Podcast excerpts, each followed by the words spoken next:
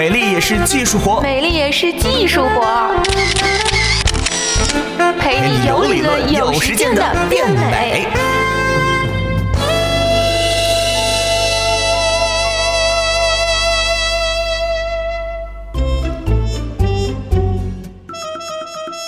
Hello，欢迎收听今天的美丽也是技术活，我是果壳君左右。今天来聊一个很好玩的话题啊，就是男女有别。我的意思呢，倒不是说什么男人是来自火星，女人是来自于金星这一类的理论了，也不是什么狩猎性人格和采集性习惯之间的冲突。今天要跟大家来说一说的是，男生和女生的皮肤真的很不一样。常常会有人啊用皮糙肉厚来形容男生，虽然有些人不开心。听到这样的词，不过也是没有办法反驳的是呢，男生的皮确实比较厚。怪我咯。按照表皮层和真皮层核算起来呢，男生的皮比女生的皮大概要厚一点五倍，真的是名副其实的厚脸皮呀。另外一个不同就是，年轻女性和年轻男性相比，皮肤整体性更好，表皮层和真皮层更加难以分开。不过，科学家真的尝试分开过表皮层和真皮层吗？我反正不知道他们是怎么做的实验啊。想想也真是呃细思极恐了。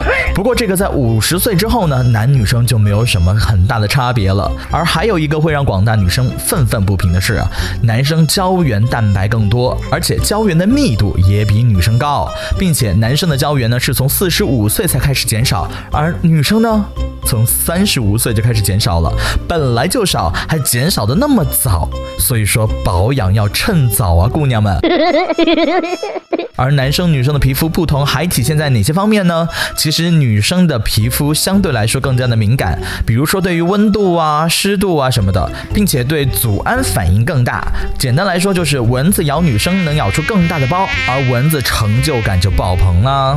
另外，女生的肤色普遍比当地男生的肤色要浅，但是如果比较男婴和女婴的话，你会发现啊，没有什么明显的区别。所以我们发现，在婴儿和儿童期，男生和女生的皮肤都在持续的变黑，但到了青春期，他们的皮肤又会出现反白的情况。不过区别就在于，女生白回去的程度要比男生高出很多很多很多。对于皮肤年龄和激素影响也是非常大的。女生在青春期后期开始到成年这段时间当中，皮肤的组成是不断的发生着变化，所以一定要随着年龄换面霜。至于男生嘛，反正也是用女朋友的，那么就女朋友换，你也跟着换吧。好像很有道理的样子。当然还有一些激素产生的影响啊，多半就是女性皮肤的屏蔽功能会随着生理周期的变化，每月规律的变化。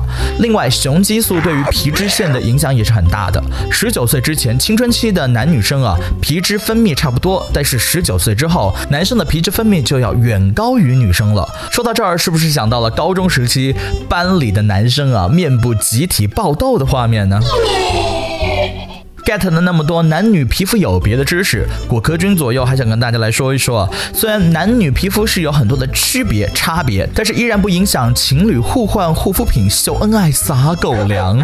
反正天朝不允许护肤品当中啊添加什么雌性激素之类的。所以如果你是厌倦了男士护肤品超强控油和劲爽冰凉的小伙伴啊，可以去投入一下女士护肤的怀抱。而女生呢，也能在一票男士护肤当中找到你的心头好哦。好了，以上就是本期的美丽也是技术活，我是左右，下期再见，拜拜。